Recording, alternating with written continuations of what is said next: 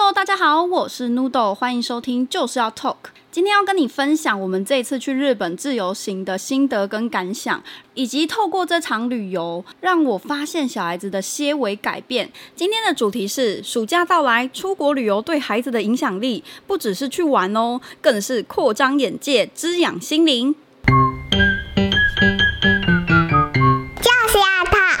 我们这一次的行程其实超级超级硬的，我们每天都是晚上的差不多十二点左右睡觉，然后隔天又是四五点起床，所以超级累。那还好，我觉得年轻的身体还是有差。就这几天，我们都有把它撑过去，而且都玩好玩满，所有的行程也都按照我们的步调在走，所以我觉得诶蛮酷的。我第一次出国就能把这些旅行的行程掌握度把它掌握得这么高。我觉得这一次的旅游啊，让我有很深很深的感触。我们这一次的行程虽然很满，但小朋友其实都蛮有耐心的，跟我们一起玩遍每一个地方，而且我觉得在途中他们有。生气不乖的情形真的非常少，所以我觉得很感动。然后她们两姐妹都很愿意跟外国人讲话，不管是结账或者是厕所的询问，她们都非常的愿意去跟日本人讲话。我们第一天就发生了一件超级好笑的事情，我们那时候开在公路上已经开了一两个小时，终于抵达熊本，结果姐姐那时候突然说。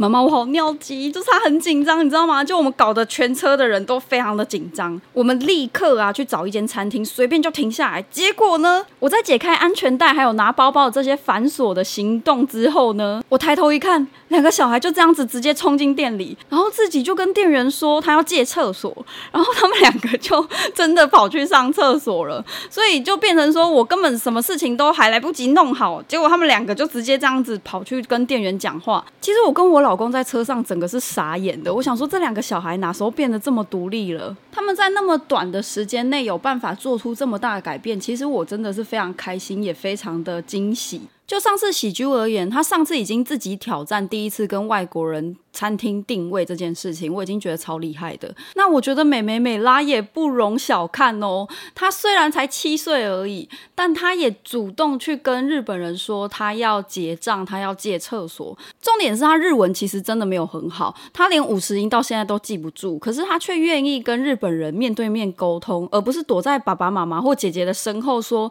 嗯、你帮我讲啊，你帮我怎么样。”都没有，她自己主动去面对，所以我真的觉得这两个孩子的进步幅度太大了，以至于我会想要带孩子到更多的国家去探索不同的文化。我也是借由这一场旅行，发现其实旅行本身就是一种教育。到另外一个国家去旅行，其实小孩有更多的机会去接触当地的语言，也真正的激发起他们对日语的兴趣跟学习的动力。上一集我也有提到说，美拉本来对日语真的没有任何的兴趣，可是因为姐姐那一次的餐厅预约，再加上我们这一次直接到日本当地旅行，她自己就会发现学习外语的好处，这些全部都是她自己心里的内心感受，然后受到启发，她自己也会觉得说，学习语言真的是非常大的帮助。再来就是出国旅行，能够让小孩子亲身体验不同的文化风俗跟传统。像我们这一次有去一些比较乡下的地方，所以基本上都是长辈接待居多。喜珠他就有跟我说，虽然他们身为长辈，可是他们对客人都非常的有礼貌，甚至他都对我说敬语。那我自己有一点吓到，因为我不知道他对我讲的是敬语。姐姐在整趟的旅途之中，也会时不时教我如何用敬语回复人家，这样才是有礼貌的行为。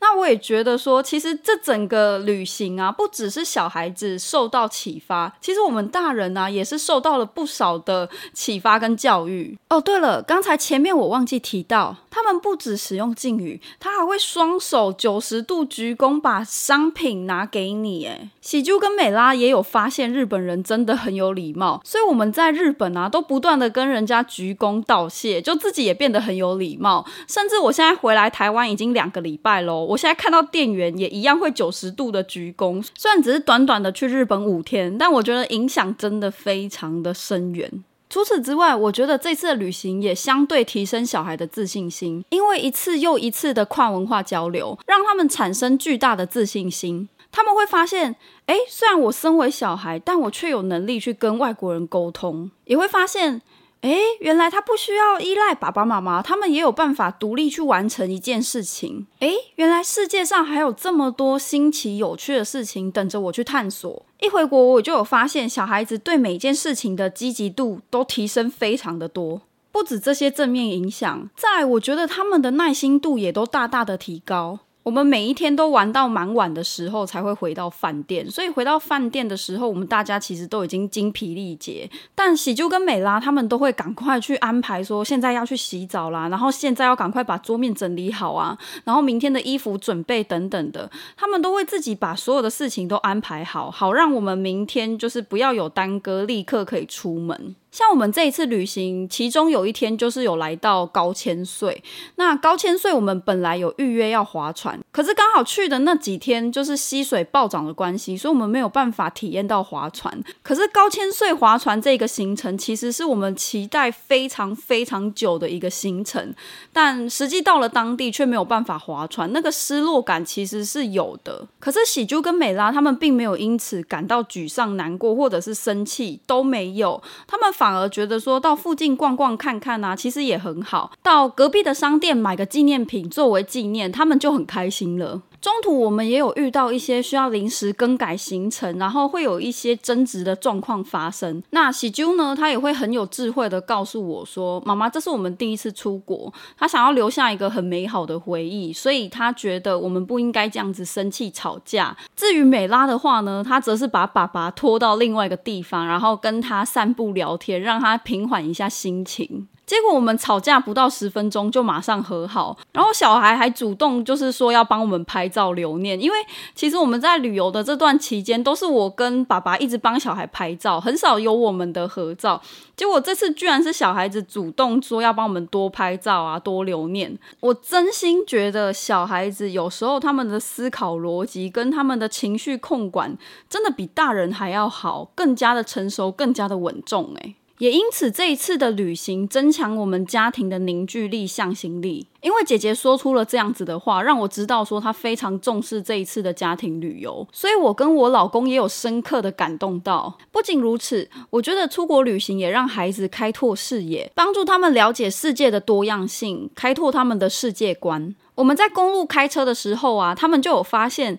诶，这边周遭的树木跟台湾不一样。诶，在日本，他们大多都是柳杉。还有就是有一天我们去阿苏火山玩，然后当地有一个卖石头的老爷爷，他可能卖一些夜光石啊，或者是一些火山形成的一些岩石。然后那爷爷就很厉害，他除了用日文跟我们介绍，他还会用韩文、英文跟中文。我跟小孩整个惊吓，非常佩服这位老爷爷，就是他活到老学到老的精神，让我们非常的敬佩。然后我们到外面吃饭的时候啊，都会发现每一位日本人哦，他们一定都会合掌谢饭。以及我们到每一个神社去啊，都会发现他们对他们的信仰非常的尊敬，非常的尊重。所以说，出国旅游不仅让小孩子有机会接触更多不同的文化，也可以让他们体验到日本居民当地的生活方式，开拓孩子对世界的视野，让他们知道说，原来世界上还有这么多东西等着他们去探索发现。接下来暑假即将到来，不知道你们有没有带小孩子出国旅游的计划呢？还是你有带孩子出国旅游的经验呢？那你有发现小孩子在出国旅游之中有什么成长跟变化吗？欢迎到 Facebook 或 IG 私讯给我，分享你的旅游计划，或是你发现孩子在旅游之中的改变。最后，我要谢谢你收听，就是要 Talk 到最后。那今天这一集就到这里结束，我们下周见喽，拜拜。我相信好节目一定有好听众。如果你喜欢我的节目，每天请我喝一杯咖啡，你的支持将是我前进的动力，同时也是对我的工作和努力的肯定。感谢你。